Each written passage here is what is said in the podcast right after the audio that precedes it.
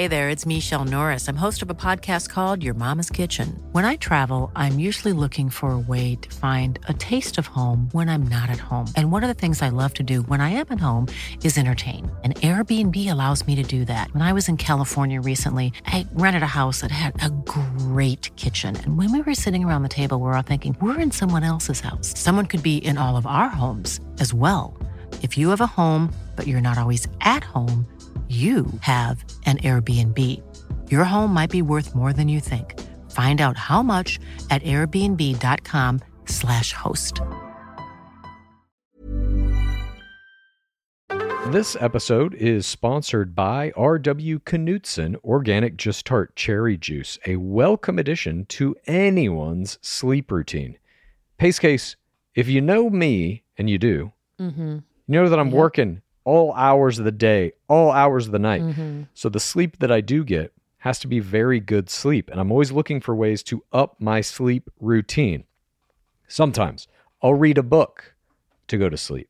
Sometimes Mhm. Oh, and I'll, The Bachelor? uh, that book keeps me very awake. It's very engaging. That never puts me to sleep. Mm. I will sometimes just put down my cell phone after a long day of looking at a screen. It's nice to get some time away from the screen. I also will incorporate some R.W. Knudsen organic Just Tart cherry juice. It truly makes you go to sleep a little easier. It's the thing you need to help you drift off into the dreamland. Mm. As more and more people are looking to prioritize sleep, organic Just Tart Cherry is having a moment thanks to Tart Cherry's potential sleep related benefits and potential to aid in muscle recovery when you get those gains like clues. We're seeing this in the viral Sleepy Girl mocktail trend on social media. RW Knudsen has a whole lineup of natural juices with zero added sugar, so you can feel good about adding them to your wellness routine. It's all about celebrating those daily wins.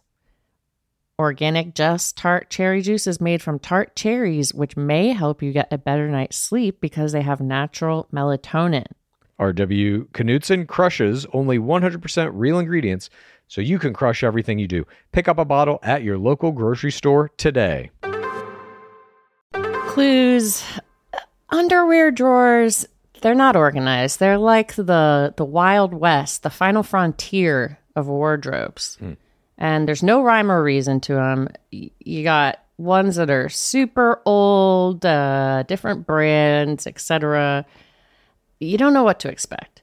But now i have felt the buttery soft comfort of me undies. And now i want to replace the whole drawer with me undies because those are my now go to i'm currently wearing their long sleeve shirt and my um which is not what this uh, ad is about but i am also wearing the super soft sustainable modal fabric thong with no roll back waistband. Mm. You want that. You don't want it to be rolling. You don't want it to be showing.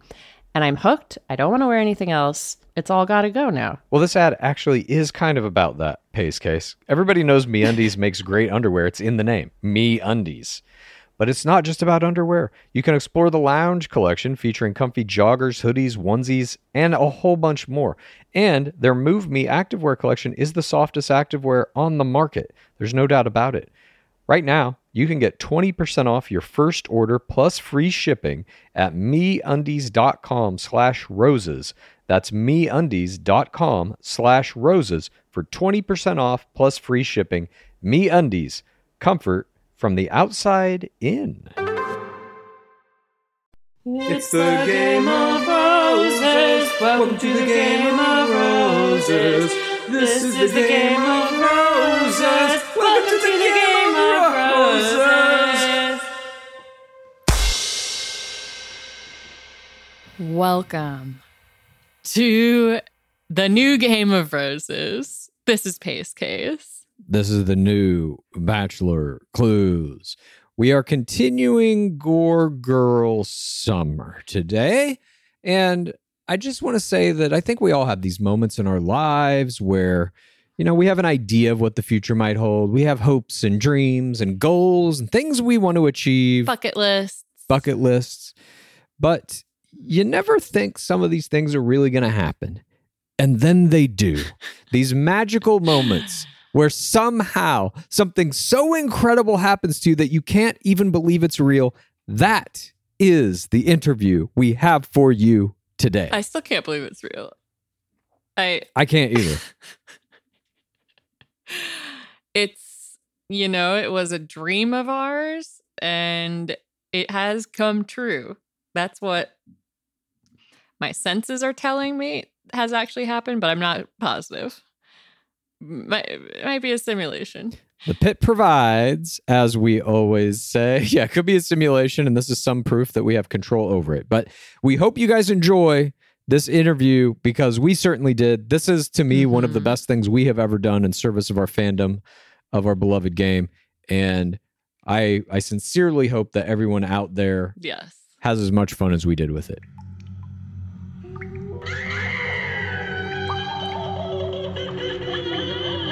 Welcome to the pit.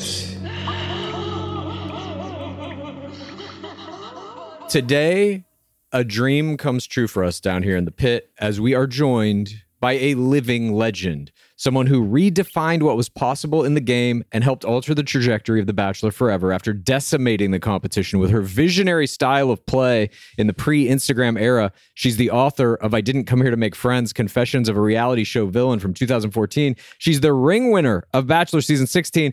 Please welcome to the pit someone who is firmly cemented in any conversation about who is the greatest player of all time, Courtney Robertson. Hello, party people. Hello, Courtney. This is truly an honor for us. You have no idea. Thank you so much for doing this. We are probably the most excited we've been about any interview we've done so far. You are a legend in our eyes. Oh my god, you. that's the nicest thing I've heard all month. Thank you for having me. I've got my villain necklace on to oh, commemorate. I have one of those too. I should have worn mine. I didn't get the memo. and I got your book. I wanted to say thank you for sending this to me. It's amazing. It's classic. Oh, thanks for reading it. I, we were very curious to know what you might think about some of the uh, strategy and play styles and stuff that we have in there. I think it's brilliant. I think I needed you guys before I went on my season. What the heck? Where were you? No, you did not. Yeah, yeah, I don't think you needed too much help at all. I, I feel like I'm in a living dream, like watching you hold our book right now. But Courtney, here's something that we do at the beginning of all of our Welcome to the Pit episodes. You have 47.1K Instagram followers. Do you have any idea where you are on the leaderboard of all time? That is like so weak sauce. I think. Um, I think I'm probably not on any board. I think I'm I'm pretty low on the totem pole actually. So, but um, I guess for me pre Instagram, maybe that's not so bad for being an OG. Yeah, it's actually not weak sauce. It is number 194 of all time. That's out of over a thousand people. You're between Jacqueline Trumbull from season 22 of The Bachelor and Diggy Moreland from season 13 of The Bachelorette. Great company. So that's good. So I'm doing something. My algorithm's working. That's right. You've transcended the pre Instagram era. I think that's what that means. Yeah, which is a hard thing to do. Not many players are capable of that. Uh, we want to do something that we kind of do with everybody that we talk to who comes on the show. Get some background on your relationship to media before you came into the show.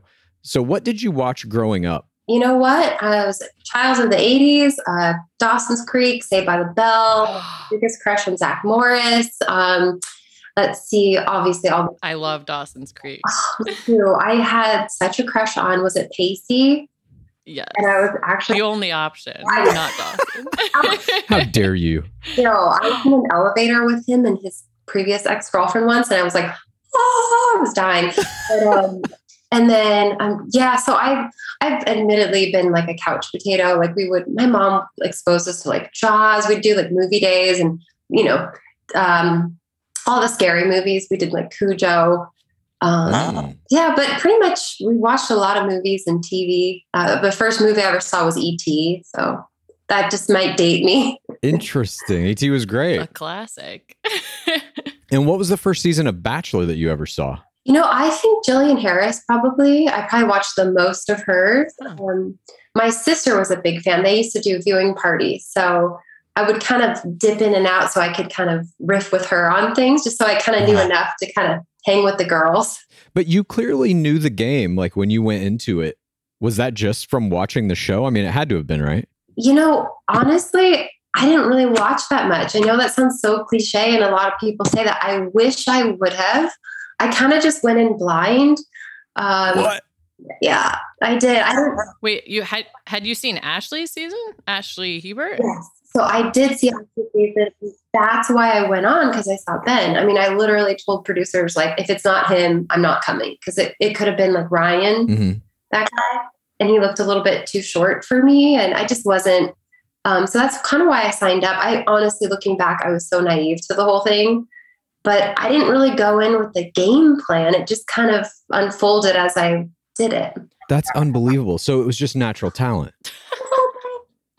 I mean, every once in a while in other professional sports, you see something like this, like a LeBron James or somebody who comes out of high school. Like a beginner's luck. No, not beginner's luck, like innate talent that no one else has, like a one in a million kind of, I can play this game from birth. And that, to me at least, is what it sounds like you're talking about. Oh my gosh. Well, you know what? I'd like to think so. I didn't have a strategy. A lot of people thought I did. And that's nice. That's that's really a nice compliment.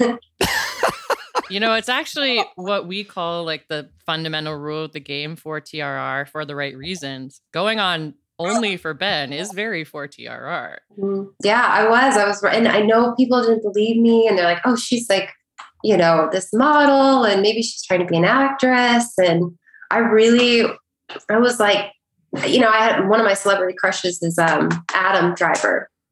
Mm. and you know from girls you know him and he looks kind of like Yeah.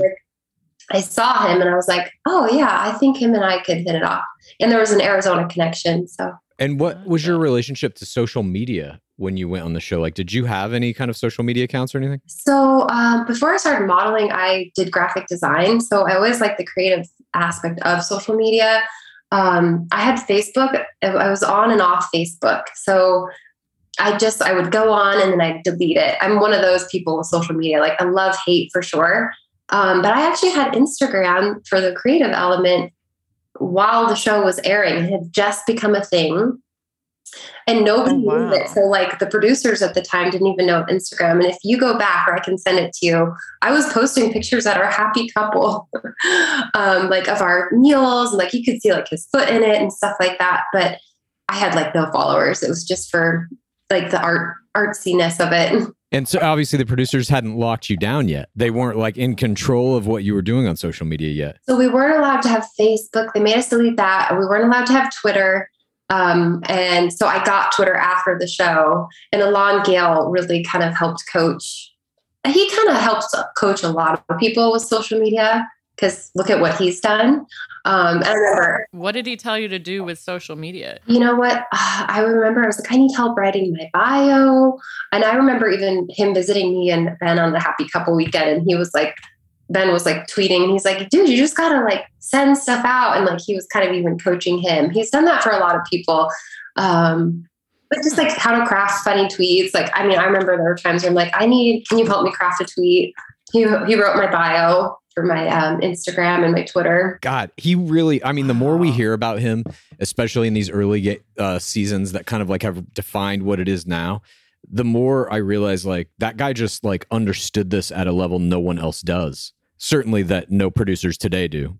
He de- he did. He definitely was a genius, and I think that he, in my opinion, we we had a, a friendship. I think that maybe there was some guilt there, uh, you know, after this, Uh, that, like you kind of get thrust into this world. And I mean, I don't think he got paid to help people with their online presence, but nobody else was there to help. So I think maybe that was part of his role because he was the one that would call and say, "This is what's going to air this week," and um, so maybe there was a little guilt there because who knows? That's just my oh, he called you. yes, yes. He called me every week. Interesting.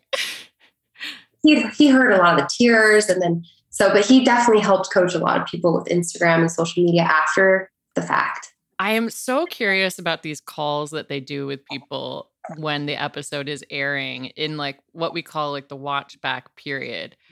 And they let you know what's coming. Yeah, you're like, I know.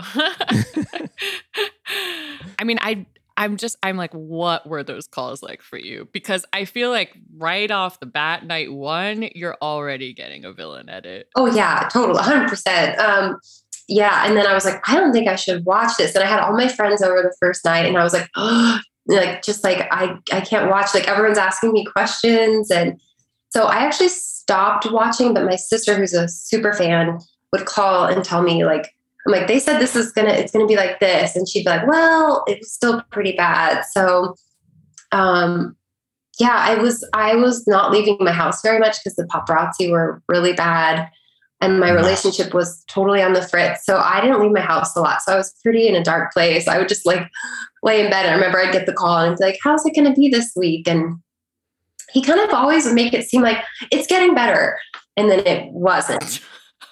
You know, it got It's getting better. Interesting. Yeah. there was at no point did it get better. They made it, in my opinion, actively worse every week. The villain edit, I mean. And it was astounding to watch just like the whole body of work that you turned in that season. Because despite, and we're get we're gonna get into specifics for sure, but despite a massive villain edit, despite tattle attacks left and right, it was like none of it stuck to you. And I know that you had to deal with the fallout and tabloids and all that after, but like you still won the ring. It's incredible, I, I think. So before any of that, though, how did you actually get in the game? Did you apply? Were you nominated? How did that work? So I had um let's see, let's see, where do I start? I I had gone through a breakup and I was like having one of my wine nights watching Ashley's season. And I was like probably in a little saucy and I texted my sister and it was at the end. It was like when she lifts him up from that the elbow and I was like, I bet it's gonna be him. And I so I went online and I looked at the application, texted my sister, do you think I should apply? And of course she's like, a hundred percent. So I just Yeah. and like I've listened, uh, I listened to your audio um, as well, like of the book. There, I didn't. It's easier for me, but um, I just did a couple pictures, and I just did a really fast application, like kind of hitting on kind of what you talk about in this book. Um, you kind of know what they're looking for, heartache. You know, just kind of did a fast and dirty application. I wasn't about to go do a video or waste my time on that just because it just seemed like a lot. Um, Mhm. And then they like called me in like a day or two later because it was just right down the street from my place in Santa Monica. God, that's crazy. That worked out perfectly. I wonder how many people like come off a breakup and they're like, fuck it, let's go on Bachelor. Oh, no. It it was probably not the best timing because that guy, I think it was really hard for him. It was hard for us, to be quite honest with you. Um, it's just a unnatural thing to have to watch your ex go on national TV. Yeah, Yeah. at least they probably didn't get the scrutiny that they get today, which is like anyone connected to anyone going on the show is going to have all of their shit uncovered. Yes. And in stuff, for me, there was stuff that wasn't about me. Like stories would come out, and I wasn't allowed to talk to the media until after the show. But like people were like literally going online, like making up stories about me. Like she wore white to my friend's wedding, and people would like take it and run with it. Um, just like really weird stories that just made me look bad, you know? Yeah, and now because we have TikTok, people can do that and those TikToks will go viral immediately. You don't even need like us weekly to try and cover it or something. It's just like anyone can do it. It's really crazy, I think, the environment that exists now for this. I can see that going viral. She wore white to my friend's wedding, and it's like the person in front of like a picture Yeah. of you, and you're like, "That's not even white. That's a light." I know. Let's uh get into your season now. Let's start with night one. You get the sixth limo exit. You come out and you do what we call a standy. You issue a little kind of pre-scripted joke. You say, "Do you come here often?" You run your fingers through Ben's hair. It all goes pretty well. But later that night, you witness history when Lindzi Cox performs the first grand entrance of all time. She rides in on a horse. Were you aware in that moment that history was being made? And what was your reaction to seeing someone come in on a horse? It was the first time anything like that had ever been done. So I didn't know history was being made. Um, and I, I, I do now. Um, but in all- honest, all honesty, I was the last out of the limo, and Lindsay was the first in with the horse. So, spoiler alert. Oh. When I was oh, Actually, maybe this was a gameplay. So, from doing commercial auditions in LA, I remembered you either want to go early, be the first in, or the last out. So, you're the most memorable. And I asked production, can I go last or first? And they said, okay, you got it. You're going to go last. So, they, it aired out of sequence, but obviously with her riding in on a horse. So when I came in, it was like, well, some girl rode in on a horse, and it was like, what? And then she had her little hat, and so yeah, that's kind of how that played out for me. And then she got the first impression rose, which I wasn't too mad about because for all I knew, I was like, well, yeah, she rode in on a horse, of course. Did you know at that time? First of all, let me just compliment you on knowing that going first and last is super important. And that's what I'm talking about your innate game sense, knowing on night Mhm. one that you can even attempt to barter with the producers to get one of those rewards is fascinating. But uh, the first impression rose and all that, were you aware of the fact that producers largely are the ones who determine who gets it? Um, no, I, I solely thought it was his um, decision. I didn't really at that point know how much of a hand they had in keeping who, you know, orchestrating. Right. I learned as I went on. You get your first conversation with Ben later, your mini date, and you say you're only there for him. You do some more hair play, and we get this ITM of you off face saying that you're better than the other women. And whenever I see a line, especially a line like this, which is what I think is the first moment, well, I guess actually your intro video was the first villain edit part of this, but was this Frankenbitten? So I'd have to see was I did they show what I was wearing? Was it night one or was it a voiceover? It's a voiceover, and we don't even see you saying it. Then that would probably have been taken from probably not night one, in my opinion. I can't say I'd have to see what the context Yeah. was. I do remember, you know, we went till four or five the first night in the morning. And I remember at one point I was doing an interview and I felt like, oh, I think I overserved myself. I felt a little um woo. So I just like started drinking water and I just that was it. I was like, I better lock it up because I feel like, you know, I might be getting a little sassy.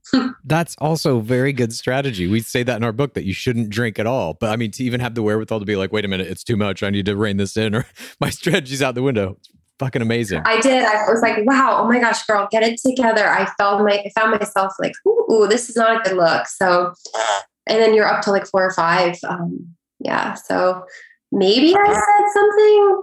I don't remember feeling that way, but I always think I'm like, well, you might have said like, it's not like I think I'm better than the other women, you know, or doing an impression of Right. someone else, and then they can just cut that little bit. I didn't even know that they played that. I'm like, oh my gosh, that sounds so bad. But I, I don't, I, I wasn't saying it like in that, definitely not in that, you know. Context. Sure. Did you know on night one that you were getting a villain edit? Did you have any idea that was happening? No, I had no idea until I saw the first episode air. And then oh, towards the end, he was like, they're saying it's going to be bad for you, the producers to him. And I was like, really? And I, was like, I knew there was a narrative that had been forming and they were trying to get me to play into it. And I, I really wouldn't just because I was like, no, this is a storyline you're creating. Like, I'm not going to play that card. So it kind of started to click towards the end of when we were in Switzerland. I mean, they keep telling you that it's going to get better. How do they justify the edit to you? Are they like, hey, we're sorry, but like this might come off this way? You know, everybody had a different excuse. Like every producer, the person that I got the most in trouble with, I probably still haven't talking, uh, talked, talked to. Uh, like most of the interviews that I felt like I was, you know, um, but like one of the main, I think Martin Hilton was like, we thought it was funny. We, you know, uh, Mike Fleiss said, Mm.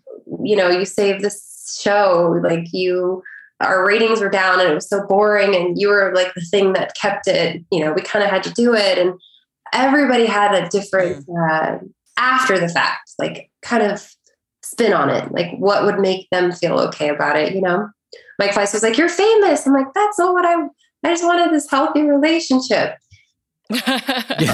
Everyone kind of had a different uh, spin on it. You know. Yeah. So you go in week one, you go to Sonoma, you get your first one on one date. It's a nice picnic out in the redwood forest with Ben and his dog Scotch. Goes pretty perfectly. You play an immaculate chemistry game, you get the one on one rose.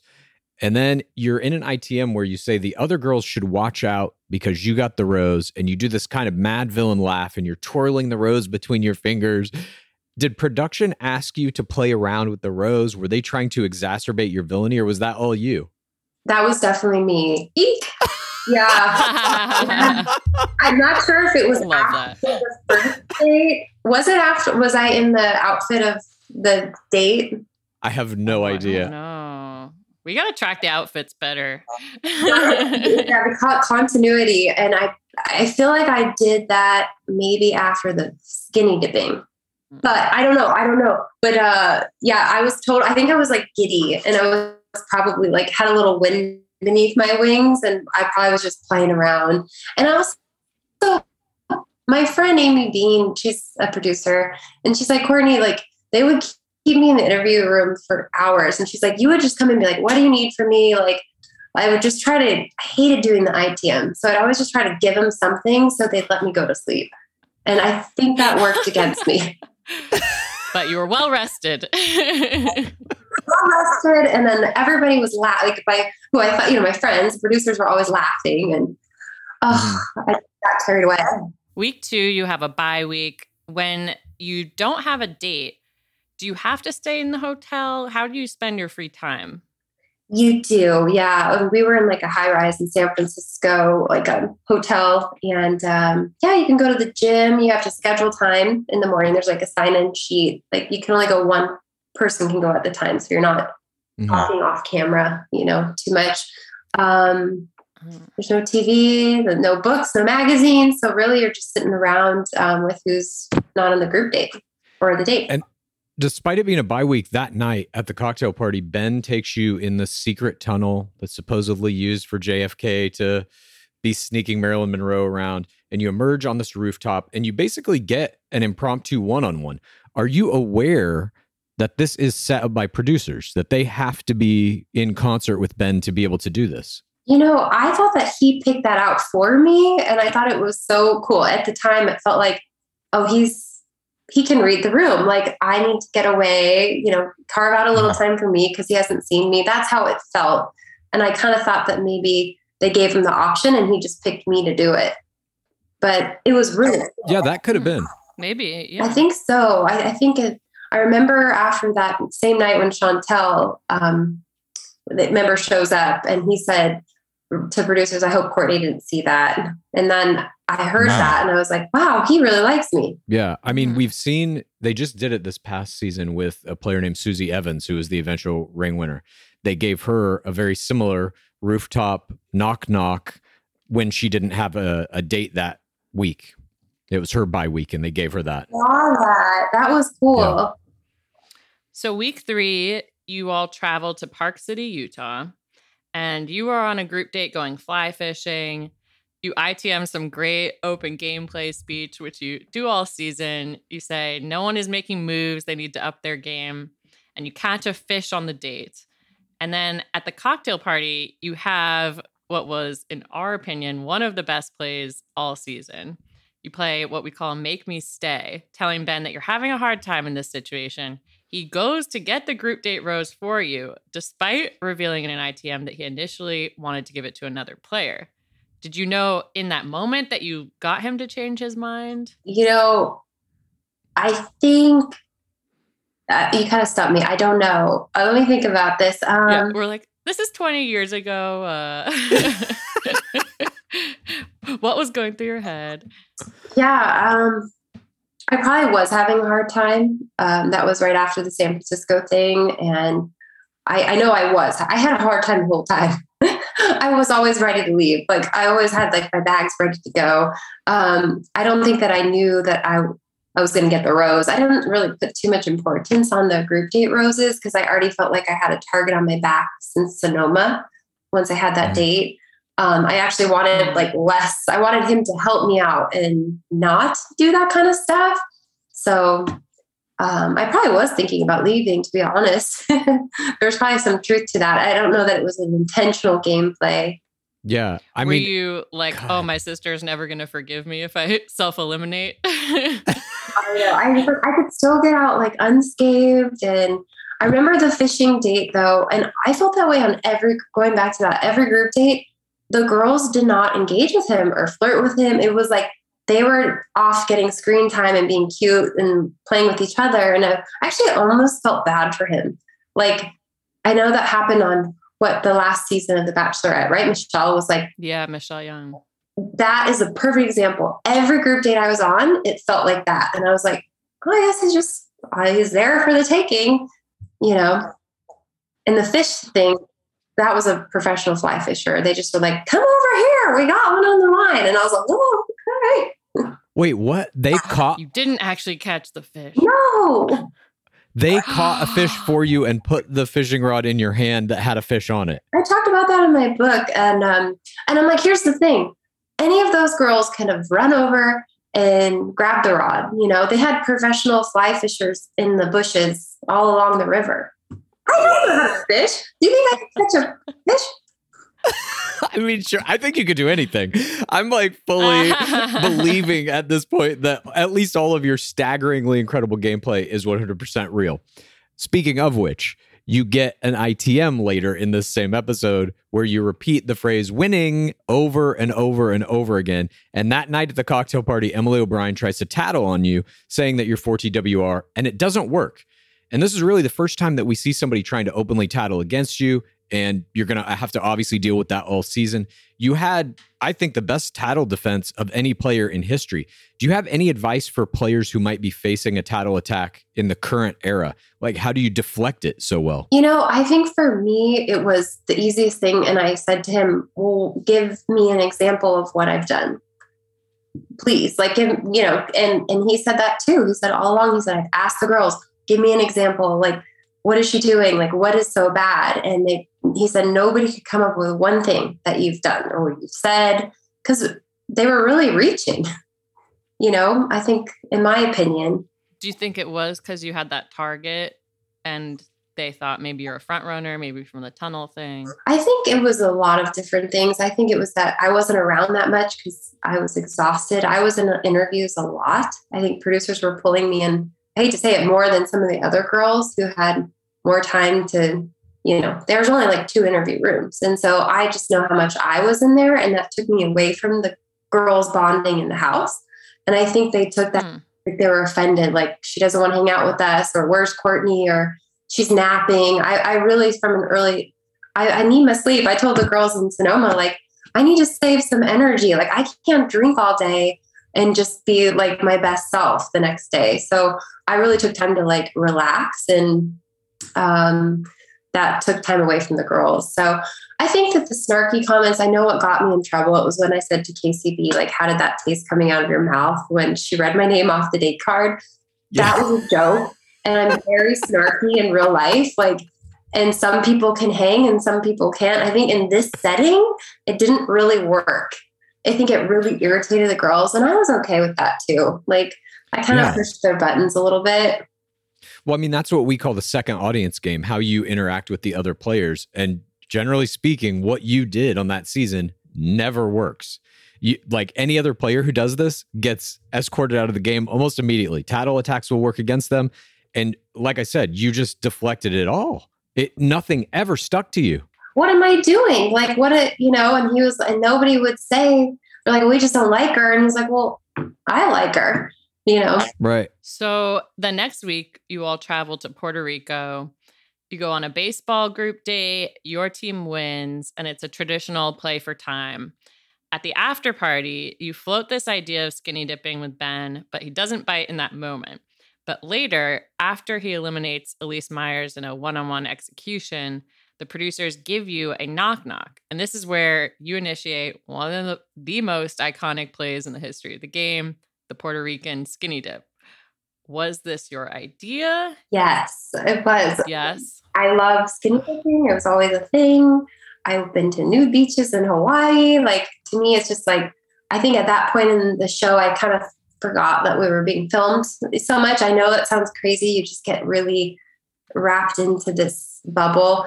I mean, obviously, I knew they were filming, but um, it, it wasn't like, oh, this could be a shocking thing for TV. It, it, that wasn't a Mhm. thought. I really just wanted to spend time with him. I did know that we would have time without audio. So Mhm. that was playing for me because I really wanted to be able to speak freely, you know, without producers there and pulling us aside and kind of molding it.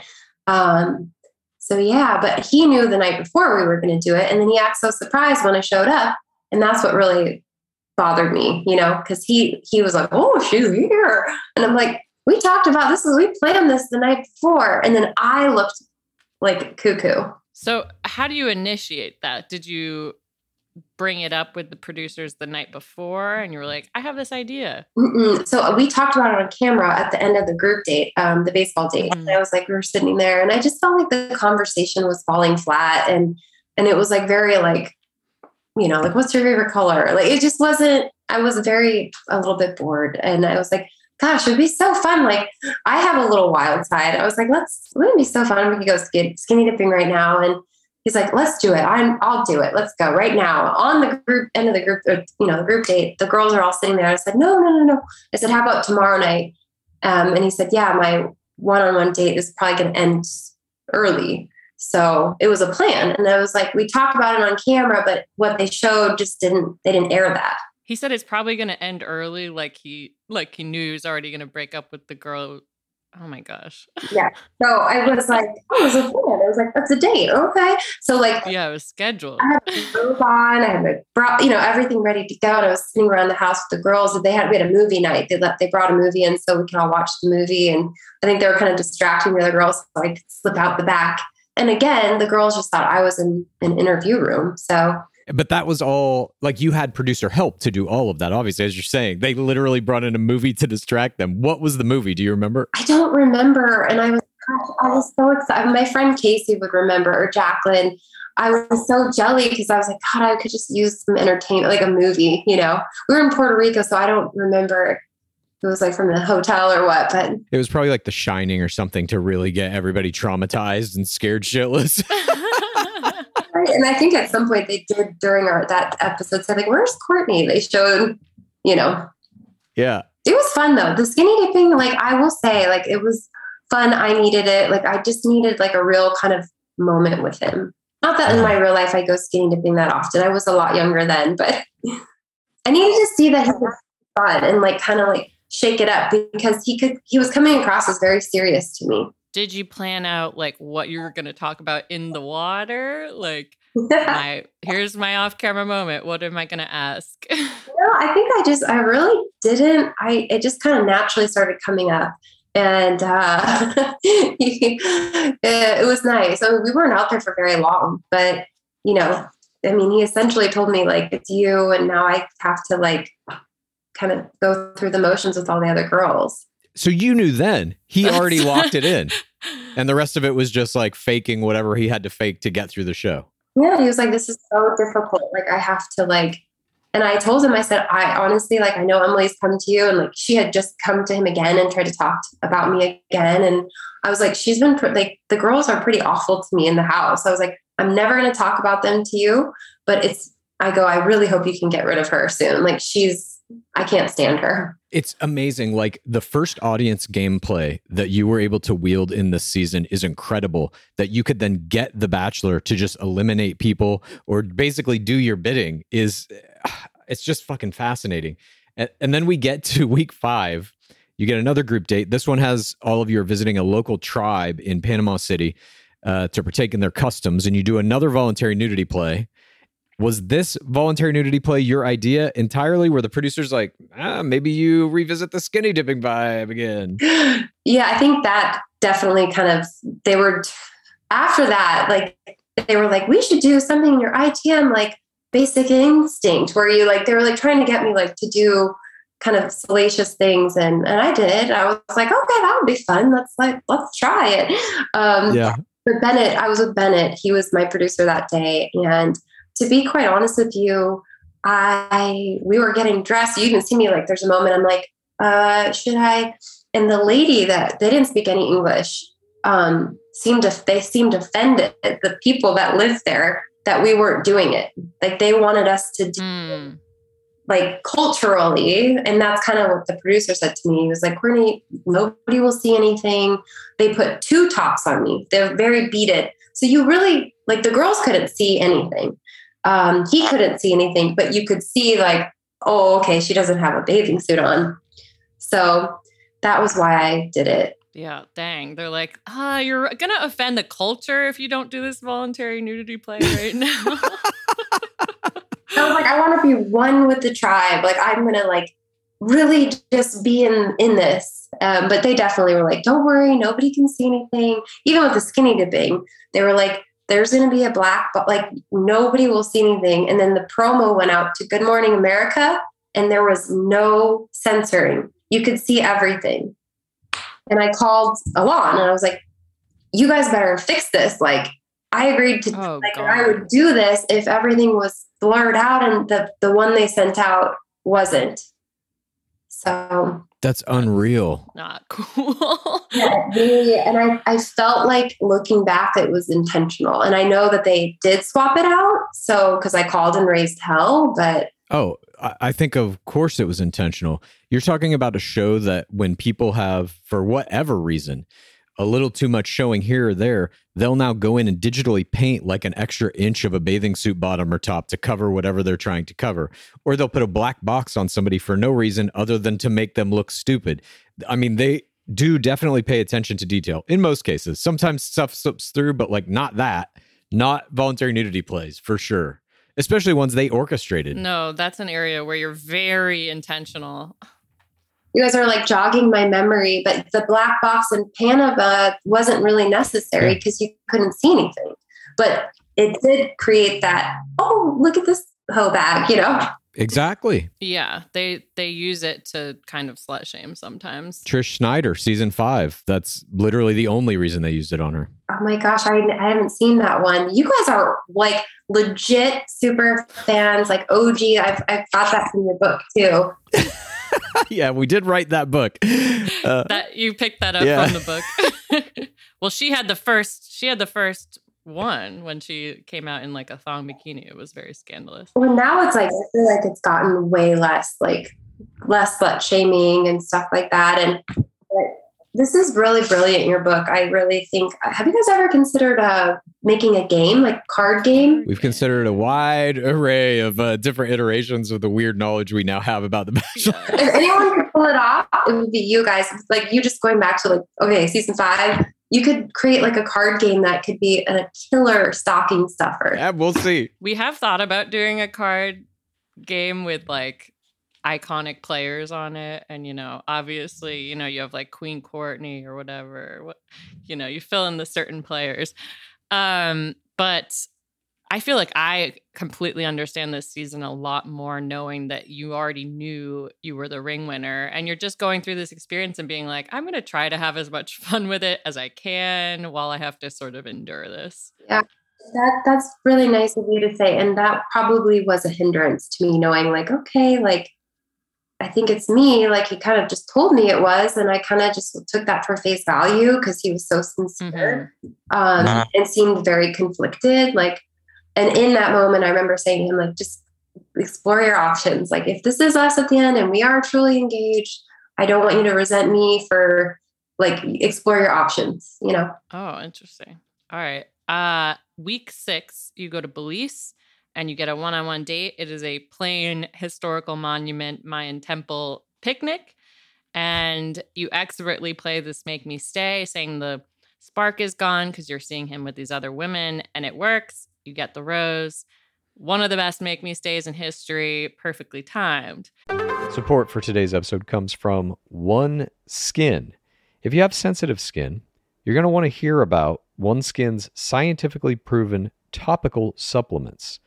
This is face, eye, body, shield, and it can all be used with any of their other products, which are free from over 1,500 chemicals and preservatives that can make skin red, irritated, or itchy. Their products are safe for sensitive skin. It's just one of the reasons they've earned the Skin Safe seal of approval. You got to keep that skin glowing if you want to be keeping up the level of face play that I've got going on.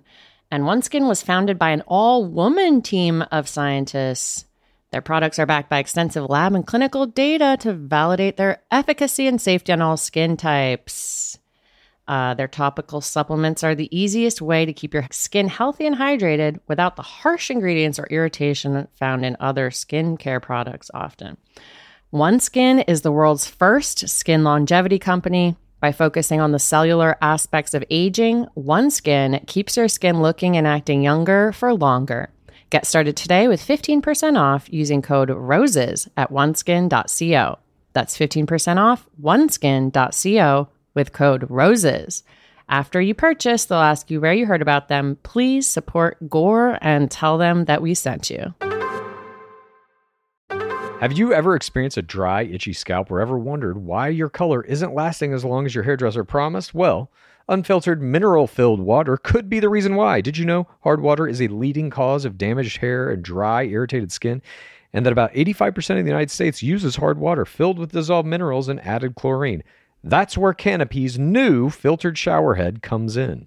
Known for their beauty hacks and reimagined humidifier, Canopy is dermatologist recommended. This unique three stage filtration system greatly reduces contaminants and odors in your shower water. Best of all, the Canopy filtered shower head is hassle free, installation's a breeze, and its unique quick release filter replacement feature allows for seamless filter replacement. Go to canopy.co to save $25 on your Canopy filtered shower head purchase today with Canopy's hassle free filter subscription. Even better, Gore listeners can use our code ROSES at checkout to save an additional 10% off your Canopy purchase. Hurry, your hair and skin will thank you. Clues underwear drawers, they're not organized. They're like the the Wild West, the final frontier of wardrobes. Hmm. And there's no rhyme or reason to them. You got ones that are super old, uh, different brands, etc. You don't know what to expect. But now I have felt the buttery soft comfort of Me Undies. And now I want to replace the whole drawer with Me Undies because those are my now go to. I'm currently wearing their long sleeve shirt and my um, which is not what this uh, ad is about. But I am also wearing the super soft, sustainable modal fabric thong with no roll back waistband. You want that. You don't want it to be rolling, you don't want it to be showing. And I'm hooked. I don't want to wear anything else. It's all got to go now. Well, this ad actually is kind of about that pace case. Everybody knows Me Undies makes great underwear. It's in the name, Me Undies. But it's not just about underwear. You can explore the lounge collection featuring comfy joggers, hoodies, onesies, and a whole bunch more. And their Move Me activewear collection is the softest activewear on the market. There's no doubt about it. Right now, you can get 20% off your first order plus free shipping at meundies.com slash roses. That's meundies.com slash roses for 20% off plus free shipping. MeUndies, comfort from the outside in. And then, unbeknownst to you, the group date that week sees three players all tattle attacking you without you being there to defend. And this ends seasons for most players, but not you. You are at the rose ceremony waiting for Ben to call the names, but he asks you to talk before it starts.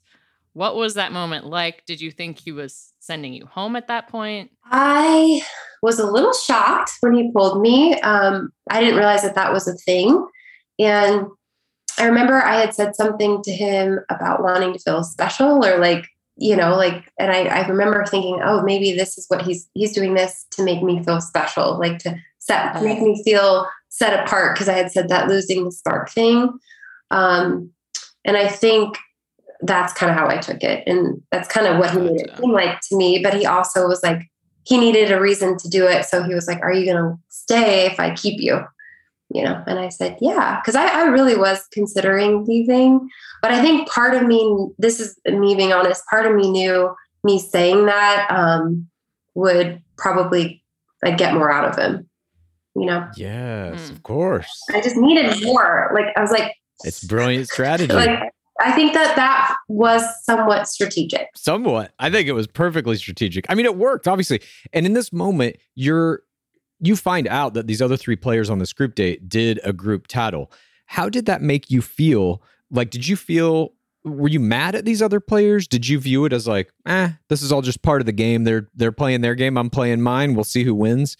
What was your reaction to it? You know, I don't think I knew until after. I think you just reminded me of that. I don't know that I knew then that that happened.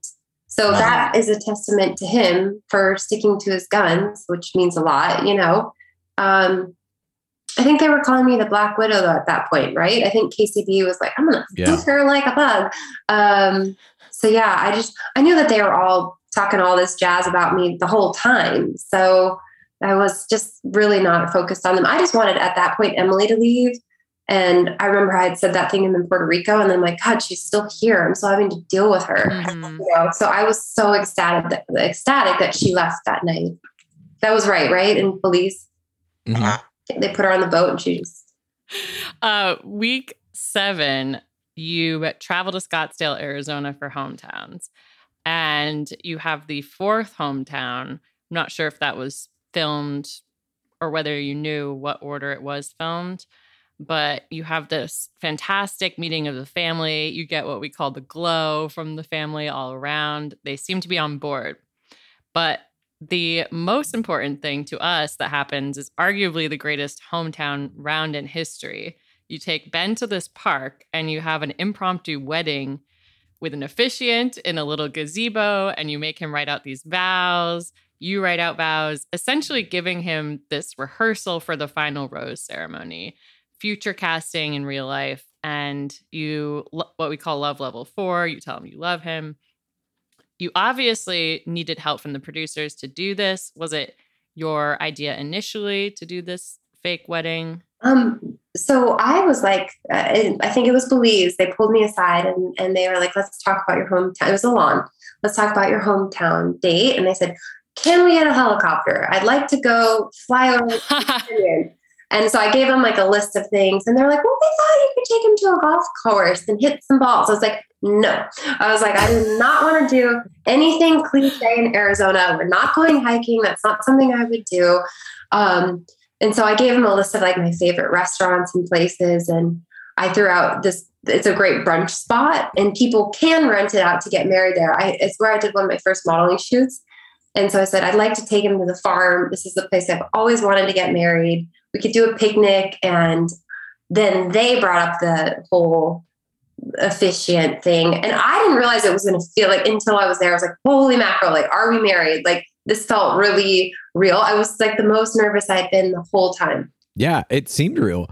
Because you didn't know if the officiant was real. No, I was like, are we not getting married? Like, I literally was like, should I call my parents? My pet dad's going to be pissed. Should I call my parents?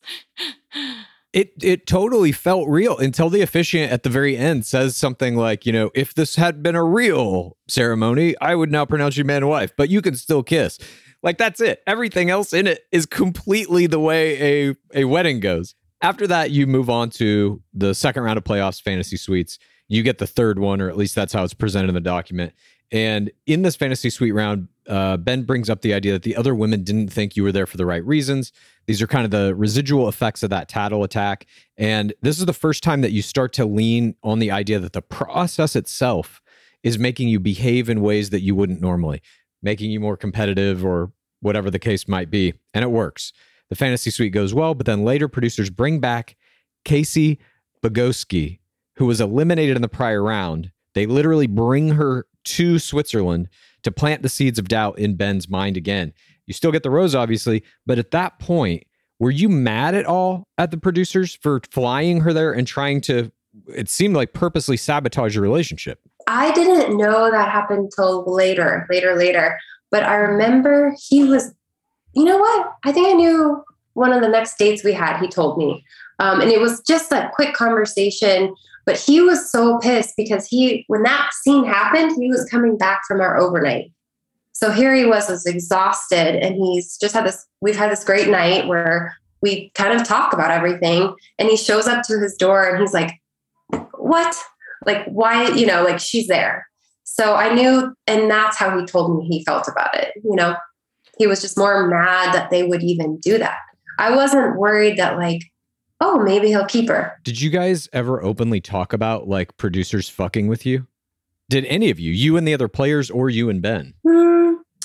I think like the process felt on that. Like my best friend Casey Shteamer, like we we you don't really get time to talk off camera much, to be honest. So that's why the overnight is. I hate to say it, so cliche is so important because you can speak freely. Um, and then I I remember thinking like, I wonder if they have cameras in here. Like I wonder if they can hear us. Like Yes. I would think that they right. They do and can, and they just don't air it to keep the illusion of the fact that you're off mic and off camera, but they know everything that happens in there, I'm sure. That seems like such a crime, but I bet you that they do. Um, so yeah, I, I'm sorry. What was the question again? I have mom brain. it was I was just asking uh, if you were mad at the producers at that point, or if you guys ever openly talk about producer interference. Um, like on our first date, we got lucky. We knew they let us ride in the car um, together, and we got to listen to music, and we were talking music. They normally keep you separate, and they were they would say like we'd be talking about something, and they'd be like, "Hold it, save it for camera, save it, save it." It's like, well, how are we going to talk about this band we both like? So there's that. Like they always try to keep you to save it. If you're talking too much before you start filming, they try to pull you apart. So, I mean, it's just present. There's a Yeah. lot of interference. I mean, on our first date, they pulled me aside and they said, We really need you to start being vulnerable. America's not going to like you if you don't start sharing more vulnerable things about yourself. And I'm like, I'm just on the first date. Like, I'm trying to have a good time and I'm starving Ah. and I'm not eating. That's they're telling you America's not gonna like you. They use that phrase. Yeah, it was a lo- yeah, it was very much so along those lines, and it was a female EP, um, and she was like, "We need you. You're coming across like you need to be softer." You know, she was the same person that told me before the women tell all, "You just need to go out there and be a girl," and I was like, "Hmm, okay." Like, so there's just Be a girl? yeah, I know, like just be softer. Um, Oh. but there's constant interference, but we never really had a chance to talk about it. But towards the end in Switzerland, I was like, I'm not going to say that. Like, I started pushing back with the producers, and then I got kind of like the backlash from them. Yeah, the retribution. So I'm assuming you have this off camera time with Ben. I'm assuming you solidify your relationship at this point. Was there ever, were you ever having doubts that it would be you at this point? Did you ever consider that you could possibly be the bachelorette? Um, so at that point, I remember going before our overnight dates. The one of the EPs when I just mentioned, uh, they took me out for we just were having like tea, uh, like at that the night before or something, and she asked, "Would you consider being the bachelorette?" And I felt so offended in the moment, like, well, why would you ask me that? Like, it felt like a test, and I was like, no, I don't, I don't think I would. Honestly, I was like, after going through this whole process, it's it's it's not for me. Um, and I, I felt like it would almost work against me. Even if I said yes, I would. I felt like I didn't trust anybody at that point to to say that. So, um, yeah, that was. Uh, I, I I knew he told me like it's it's you and I'm madly in love with you. But the night before the uh, proposal, I started to second guess, and I just thought, oh my gosh, what if he blindsides me? I need to be prepared. And I did start to second guess it after an interview with somebody who was really trying to spin my wheels up and it worked. Yeah. I was like, I can't What was that? I can't do this. What was that interview like? How did they spin the wheels? Um, it was I think it was Pete Scalettar, and I didn't do a lot of interviews with him. In my mind, it was kind of like they made him seem like the biggest, highest up. And if you did an interview with him, it was like big time in my mind. Um, and it just was like constantly like what asking me like what are you going to do if it's not you and like if it's not you and it was like it was very like leading me with this, Mhm. like do you know something that i don't know like you know and it was just like he was just really working me and pulling it was i started getting upset and my whole thing was like i don't want to cry on camera and um, i started to cry and like get really upset and i just felt very messed with like and like this isn't for me like stop manipulating me and i just said i, I can't interview anymore and we called it. And then we went outside and he apologized and was like i'm sorry and and then it makes you feel like oh it's like it's just this is a stressful situation. So then you're apologetic. God, I wonder your conversation with the the female EP asking if you want would be the bachelorette, I'm like, I wonder what your edit would have looked like if you had said yes. Cause I feel like they might they would have wanted you to if they Yeah. could. I think so too. Really? Yeah. Well, maybe they would have given me a better edit, but that Yes. was so hard because America disliked me. But she was also talking smack about Ben to me, like uh, at that same sitting. She's like, you know, he's.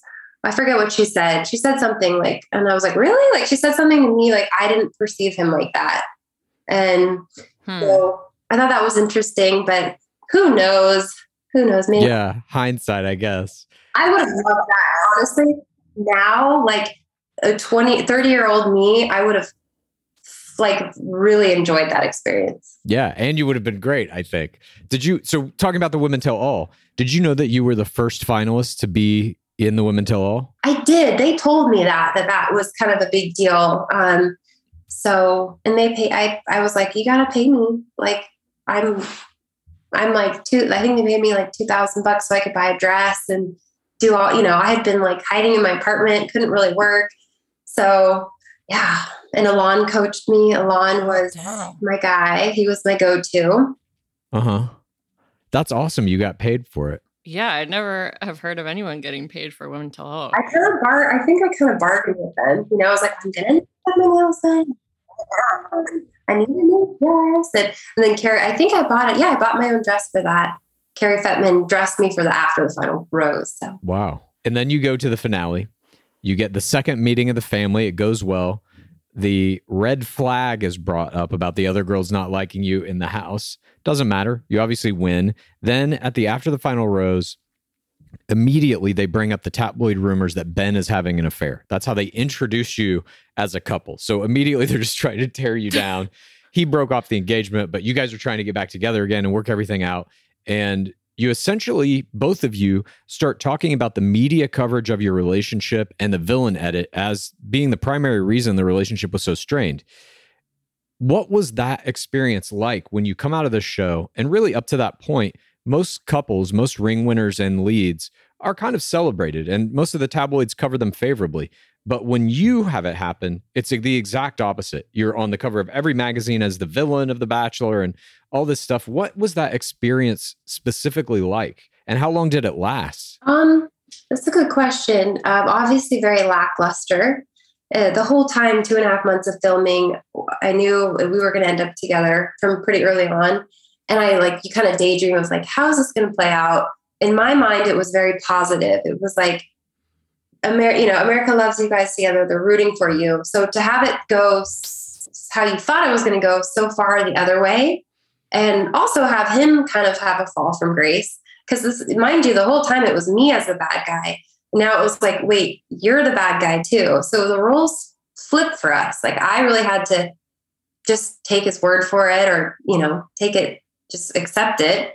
Um, so i think that changed the dynamic a little bit too because i think it meant a lot to him that like i stuck by his side. Um, but by the end i didn't know what we were going to talk about. It was pre-recorded obviously i think the next season was when they did live. I kind of wish it was live. I feel like they cut some things out that might have been good for our story. But it just i remember feeling sad. I remember feeling very sad that this was our tale and it was like us against the world and it didn't turn out the way i had hoped it would. So i was sad. Yeah my parents were sad. I remember my dad sent me a text that was kind of like you know hang in there. I literally cannot even imagine. Like we have experienced some of the uh some of the feedback from Bachelor Nation and on a much smaller scale and it, it can be intense.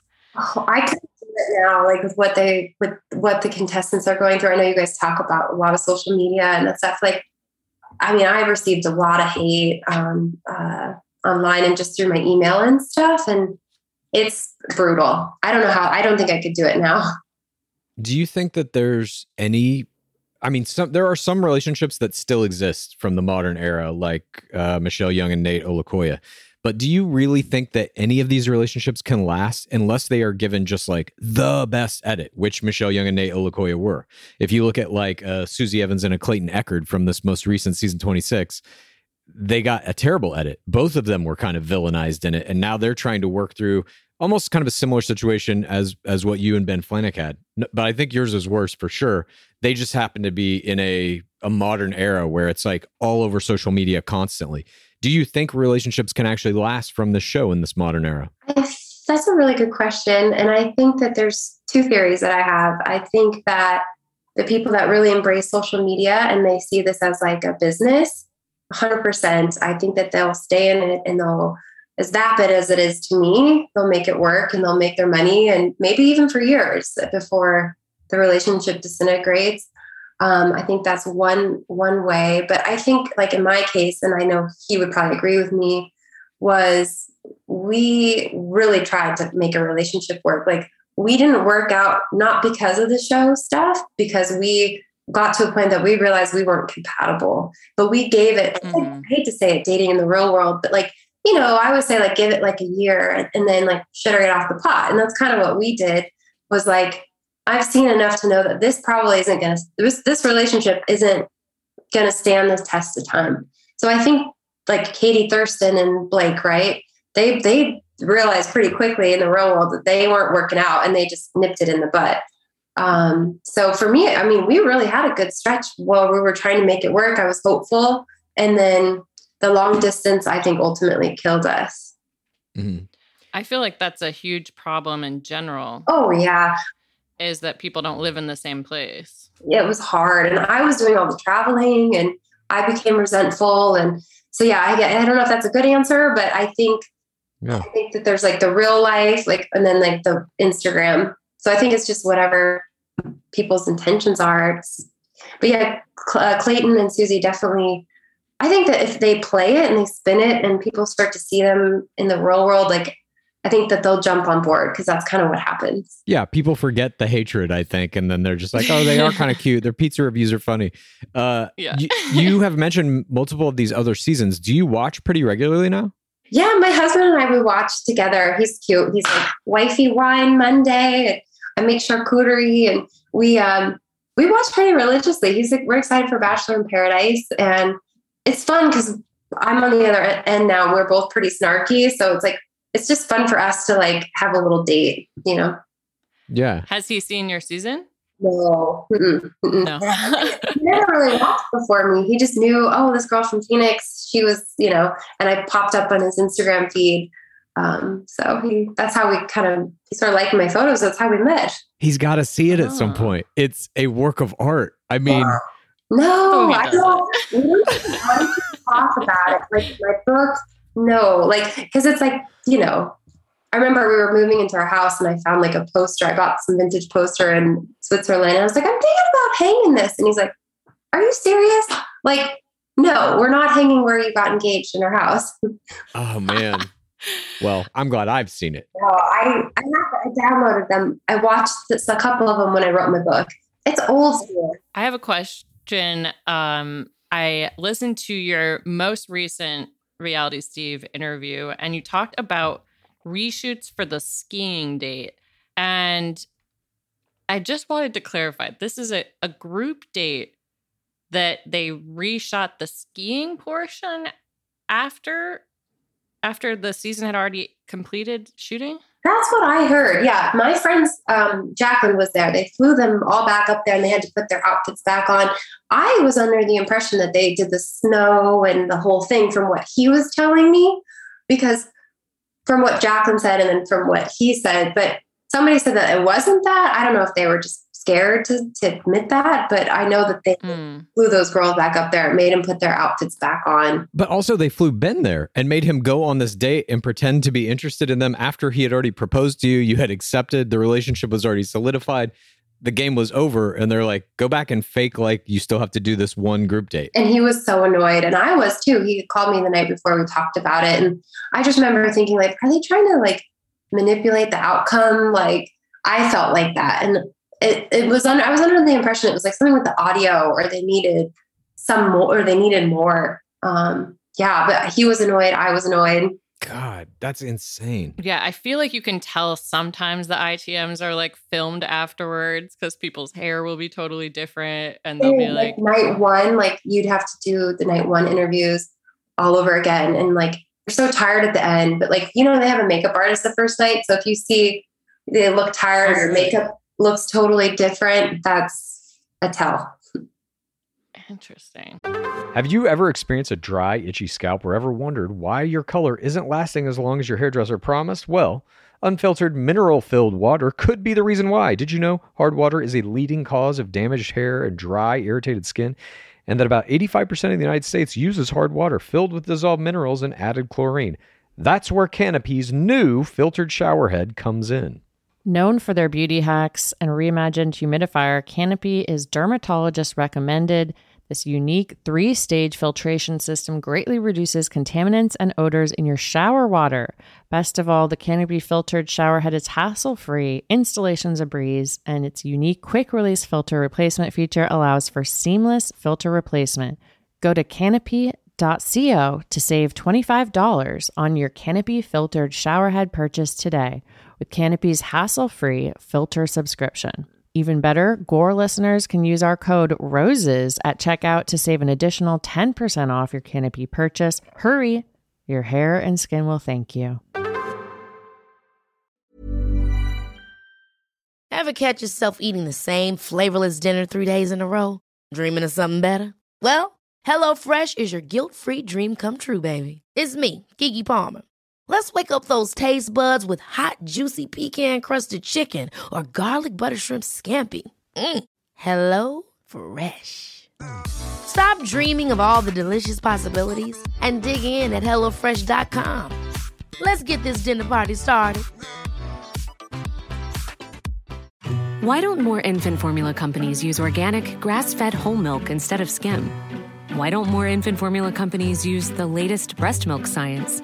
Why don't more infant formula companies run their own clinical trials? Why don't more infant formula companies use more of the proteins found in breast milk? Why don't more infant formula companies have their own factories instead of outsourcing their manufacturing? We wondered the same thing.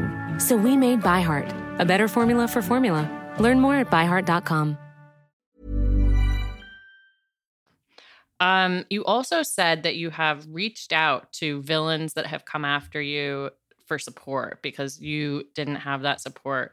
How did you decide to do that? What has that experience been like to like bond with other villains? You know, I did. I reached out to Olivia. I've reached out to um, Chad Johnson. I just felt like he needed some help. Um, I think that was a good instinct. yeah, and I think uh, like Olivia and I have a good friendship. I check in on her every once in a while. Um, you know, like for example, on this season, Shanae, I asked my husband, I was like, you know, I'm thinking about reaching out to her. Like, but he's like, I don't know, Courtney. I would leave. Like, I think you should leave that, let that one lie. And I, so I didn't reach out, but I have thought about it because I do kind of feel bad for her. And if I had to guess, I bet you she's the one who has read this book. Oh, I love this. You're trying to guess who who clues coached. It's brilliant. If you ever need a backup, let me know. But I just I think that today I feel for her. I should probably reach out to her. But I think you both would be a great coaching team.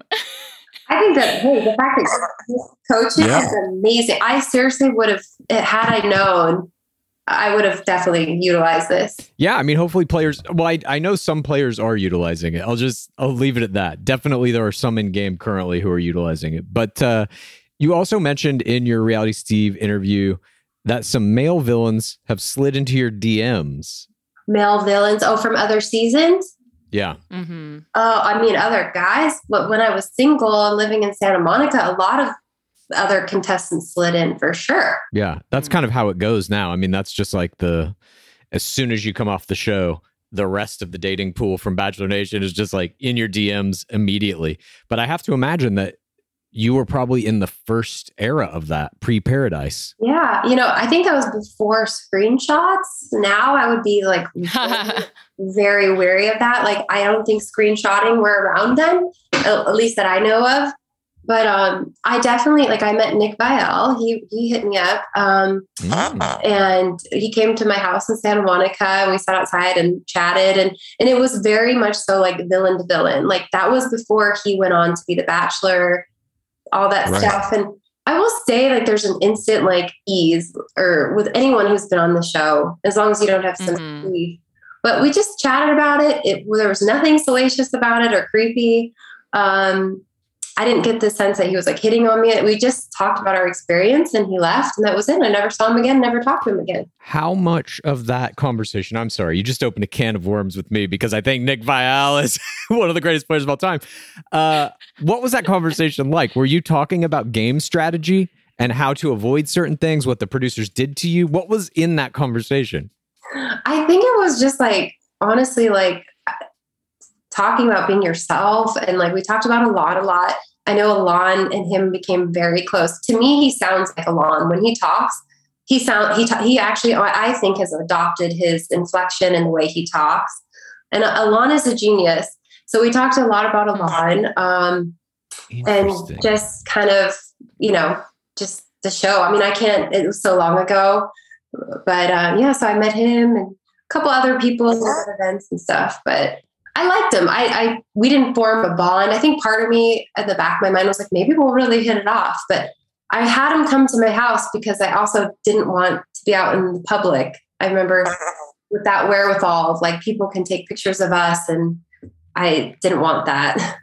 Right. What What do you think makes Elan a genius?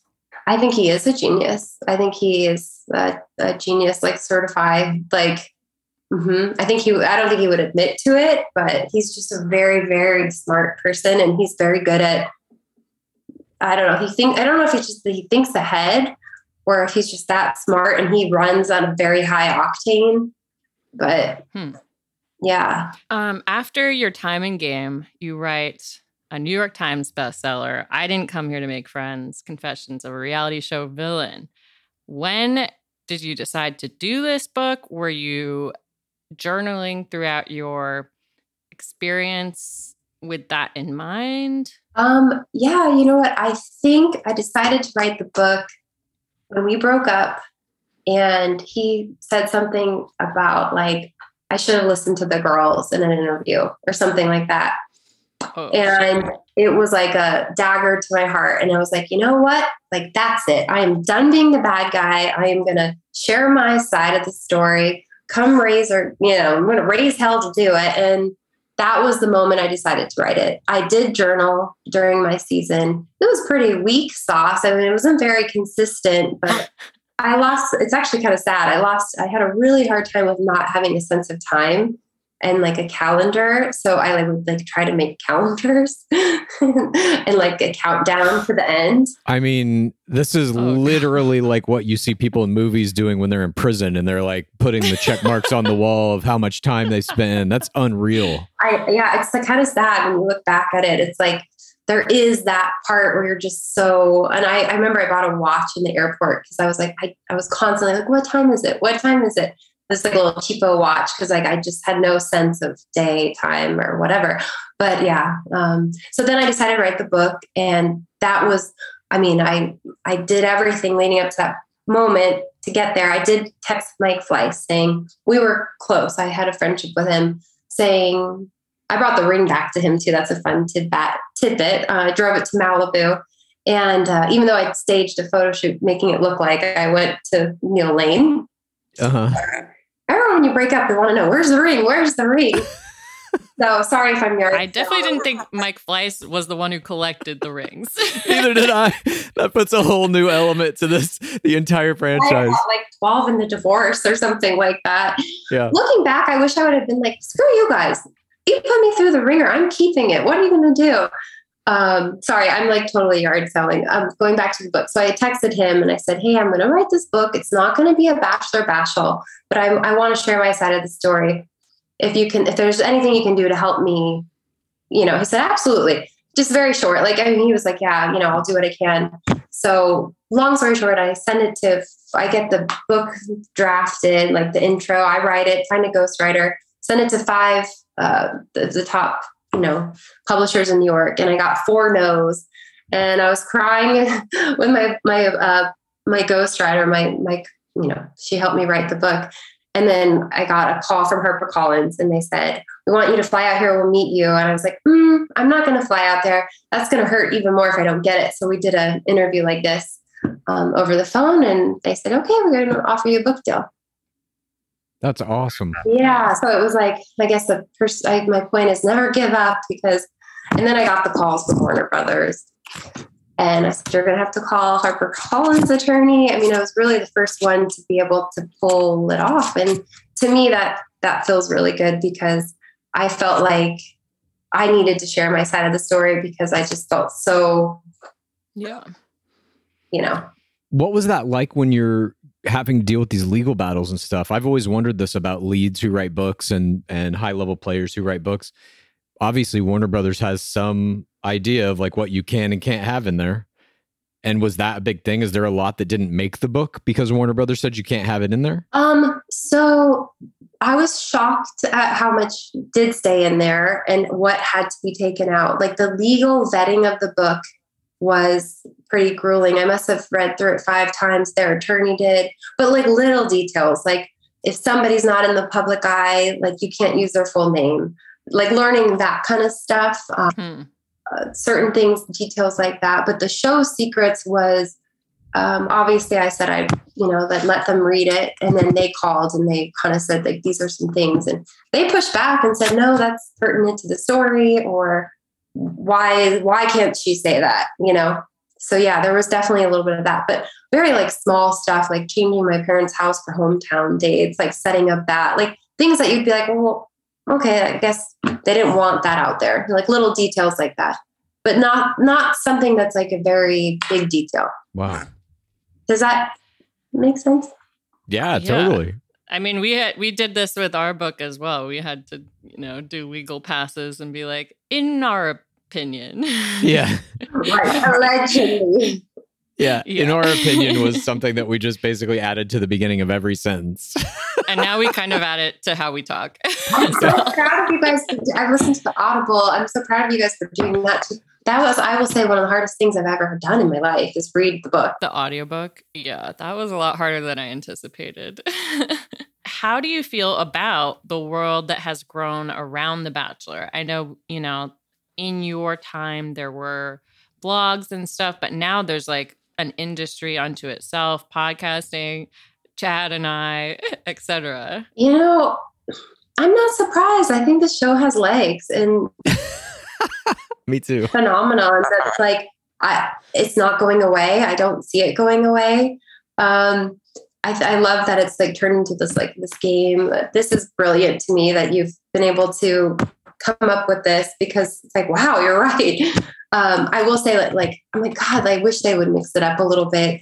Um, the romantic in me wishes they would get back to like the winemakers and the you know I wish that they would say like hey no Instagram for a year Mm. after like see what people's true were you know because I think people have really about me but I I had no Instagram fame or influencing that wasn't a thing I mean we we got paid to do events but that was even just a bonus I didn't even know we'd get invited places so I just I I worry about Mhm. people's mental health I will say that having been through being the villain and even like Olivia talking to her. It's really it's not for everyone to get put under the scrutiny. And like for me, I'm way too sensitive. You know, I just wanted to put my head in the sand. So I worry about that for people, just the mental health and like the backlash of the show. And I hope that they have some that they keep an eye on that. I, I would say that. That would be an interesting rule to have no no social media for a year. I think so too. Like, like I feel like they need to at some point, like, I mean, they have to know, but at the same time, they also are like little soldiers promoting the show. Yes. Yeah. I think the opposite should be done. I think you should be able to have your phone in the show. Oh, I think so too. I mean, that would create a whole other world of problems. Can you imagine? Yes. That would be a very interesting show, I think. If they want to update it and bring it into 2022, I think that's the direction to go. I wish I would have brought a phone on the show. They don't ever go through my bags. Looking back, I wish I would have had a secret compartment in my suitcase where I had a phone off, fully charged, ready to go to just boop, boop, boop. yeah. Smuggling in a phone would be great. What would you have done? I would have called people every chance I got. you know, your support system. So, how do you feel about this next season coming up? Getting into some of our final questions here the double bachelorettes. It's an interesting idea. I really like Susie. I, I, I'm sorry, it's not Susie. What's her name? Remind me. Gabby, Rachel. Rachel and Gabby. Yeah, I love, I love them both. I think they're great. I think that no matter what, I know Mike said that we're not going to pin, pin them against each other. There's gonna be those teasers that you're like, they did exactly that. I think it's a recipe for that happening. I mean, I feel like it's kind of a ripoff for the girls in the sense that they don't get their like full day in court. Um, but I'll be watching and I can't wait to see the guys that they picked. I think it's also hard for the contestants too. Totally. The game is different. Yeah, you have to have a different strategy.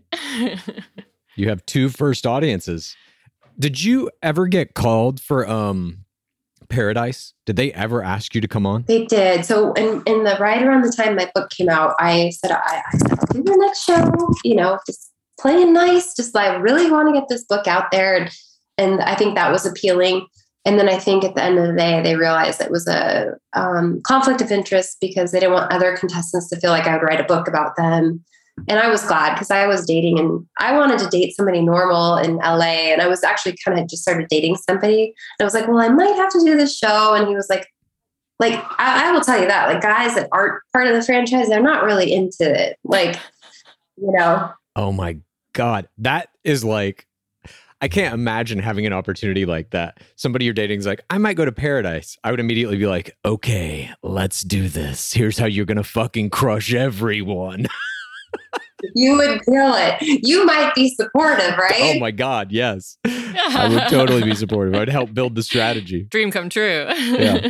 redeem myself. And I was like, it was part of my thing. I said I would do it. I mean, but luckily I didn't have to. And um, but the I'm shocked they didn't put you on stand. people, there were guys that were going on, were calling, and we were we're I talked to a couple of them, and it was and girls that were going on were writing me and like strategizing, and that was before people really talked about it. But I definitely was open to it.